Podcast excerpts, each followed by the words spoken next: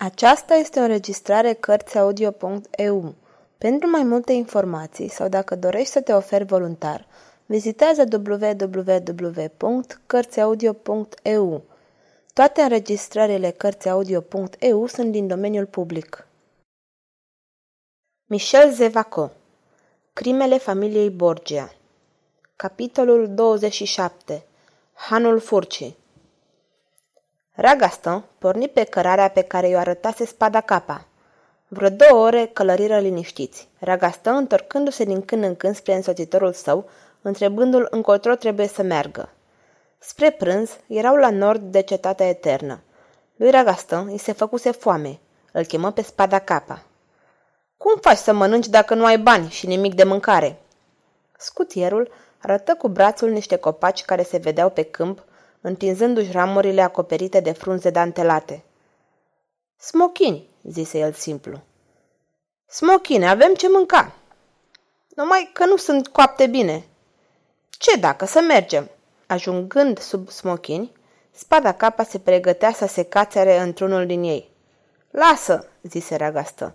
Vreau să-mi aduc aminte de copilăria mea când umblam după cuiburile de păsărele. Și, coborând de pe cal, se cățără într-un smochin. Dar, spre necazul lui, smochinele nu erau deloc coapte. Slabă masă! Încep să regret pâinea și apa ce mi-o servea monseriorul Cezar. Ragastă culese totuși smochine și le aruncă lui spada capa una câte una. Deodată, acesta scoase un țipăt ascuțit. Smochinele! strigă scutierul ce privea la Ragastă cu mutra lui uluită de surpriză. Ei, ce cu smochinele? Sunt, sunt de aur! Ești nebun? Uitați-vă la ele! Uitați-o pe ultima! Și spada capa îi dădu lui Ragastă un ducat de aur care strălucea în soare. Curios! Mm, curios! se miră Ragastă. Încă unul și încă unul, țipa spada capa care sărise de pe cal și culegea de pe jos vreo zece ducați de aur căzuți din copac. Ragastă, uimit, uitându-se în jurul său, se întreba dacă nu cumva a descoperit vreo comoară, când privirea îi alunecă spre centura lui. O crenguță, agățându-i centura, o rupse într-un loc. Prin spărtură cădeau ducații într-o ploaie miraculoasă. Ragastă izbucni în râs. Ha, centura lui Cezar Borgia!" zise el. Coborâ repede și desfăcu centura și o descusu. Era plină de aur. Drăcie, zise bucuros. Monseniorul Cezar face lucruri bune când le face. Mulțumesc, Cezar! Știi vreun han prin apropiere unde să putem mânca liniștiți și în siguranță?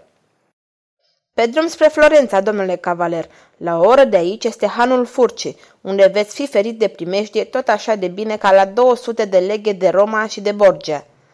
Îl cunosc pe patron, e un prieten de-al nostru. O să ne ajute și ne va păstra și câteva lucruri. O, ce drăguț din partea lui. Dar n-avem încotro. Hai să mergem, mai ales că nu mi-e cunoscut hanul. Pe la ora 1 ajunseră la Han. Ragastă își aminti prima lui întâlnire cu Borgia și suita lui, duelul cu Astor. Intrară în hanul unde mirosea plăcuta mâncare caldă, murea de foame. Prima lui grijă fu să comande o masă bogată hangiței care îi întreba ce doresc. Și cum fata se pregătea să așeze masa, hangeul se apropie și spuse Monseniorul e de-ai noștri, cum spune servitorul? De-ai voștri? Da, zise hangeul clipind din ochi. Să nu vă fie teamă de nimic. Dacă domnul vrea să mă urmeze, îl voi conduce într-un loc unde va fi în siguranță și voi avea onoarea să-l servesc chiar eu pe domnul. Grozav, zise Ragastă râzând, iată-mă primit în rândul bandiților din Roma. Hangeul îl duse într-o cameră mică, situată la primul cat, la care se ajungea urcând pe scara obișnuită, aflată în curte și ascunsă de verdeață. Mulțumesc, dați-mi să mănânc repede. Camera era mică, dar frumos aranjată. Avea un pat, o canapea, un fotoliu, o masă, mai multe lumânări și chiar niscavai cărți. O fereastră mică cu jaluzele trase dădea spre curte. În caz de pericol se putea trece pe acolo. Hangiul apărut repede cu un coș plin de bunătăți. Și spada capa?" întrebă Agastă, mâncând cu poftă un pate de ficat de gâscă. Servitorul dumneavoastră mănâncă în bucătărie. Să vină aici imediat ce termină. Ragasta gândea că unul dintre cei mai mari seniori, Cezar Borgia, Era un criminal înrăit și banditul pe care îl întâlnise era un om de inimă care îi salvase viața. Gândurile lui fură întrerupte de spada capa. Ai mâncat? Ho-ho, și încă cum? Bine, ești odihnit?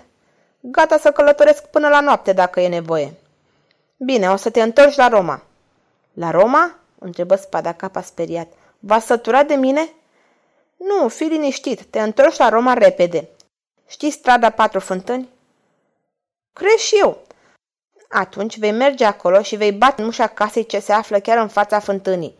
Vei întreba de domnul Machiavelli. Ții minte? Machiavelli, țin minte. Trebuie să-i spui să-l anunțe pe prietenul lui Rafael că sunt aici până mâine. Apoi te întorci. Ai priceput?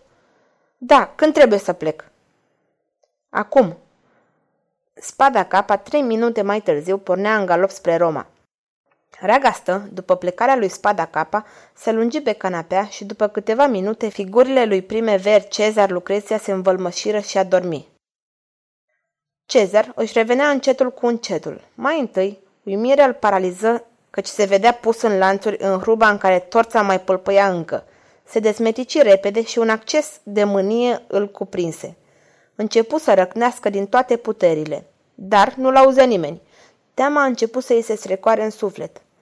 Deodată se auziră pași repezi ce se apropiau de celulă. O mulțime de ofițeri dă dură năvală în hruba sa. Sfărâmați lanțurile! O, monseniore, monseniore, se văicăreau nefericiții, tremurând de spaimă, știindu-l pe cezar. Zece minute mai târziu, după ce fusese eliberat din lanțuri, cezar tună. Cine era de serviciu? Eu, monseniore, spuse spășită o namilă de om cu barba încurcată și cu niște pumni enormi, livid de groază. N-ai auzit strigătele mele? Nu, monseniore. Aha, deci n-ai auzit. Dormei, nu-i așa? O să dorm pentru totdeauna. Și înfășcându-l ca pe un copil fără puteri, Cezar îl aruncă în puțul cu șobolan și reptile în cel de-al șaselea cerc. Nenorocitul încercă să se prindă cu mâinile de pereții stâncoși, dar piatra era lunecoasă. Căzu cu un urlet înfricoșător. Se auzi o bufnitură și clipocitul apei. Cezar se întoarse spre ceilalți. Cine făcea de pază sus?" Eu, monseniore," răspunse un ofițer. Cezar smulse fulgerător sabia unui ofițer ce se afla lângă el și străpunse umărul nenorocitului. Ofițerul căzu fulgerat la pământ fără o vorbă, un fir de sânge prelungindu-i se de pe buze. Cezar privi spre ceilalți ofițeri, gărzi și pasnici. Tremura încă de furie. La colțul buzelor, baloane de salivă făceau spumă. Voi ăștialalți, zise deodată Cezar, intrați aici! Și arătă spre celula în care fusese închis ragastă. Aceștia se supuseră fără crâcnire. Cezar încuie ușa după ei și scoase un oftat de ușurare. Să crape, să crape de foame și sete! 15 ani mai târziu, în această celulă au fost găsite 23 de schelete în poziții hidoase, Păreau scheletele unei haite care murise încercând să se devoreze. Cezar porni pe culoarul din stânga, urmărind drumul pe care o luase și reagastă. La piciorul scării, cineva apăru în fața lui. Și tu, tu cine ești?" Un hohot de râs răsună. Lucreția, zise Cezar. Eu am dat alarma și am venit să te scot. Tu? De unde știai? Vino, o să-ți povestesc. Chiar Ragastă a avut cinismul să-mi spună. Mizerabilul a vrut să mă înjunghie, dar vino, o să-ți povestesc. Câteva minute mai târziu, Cezar dădea ordine peste ordine, trimitea ștafete după ștafete, alarma suna, dată de clopotele celor 300 de biserici și prin Roma, pe fiecare stradă se anunța la fiecare 50 de pași fuga lui Ragastă și se promiteau bani mulți drept recompensă celor ce ar fi putut să-l denunțe. Sfârșitul capitolului 27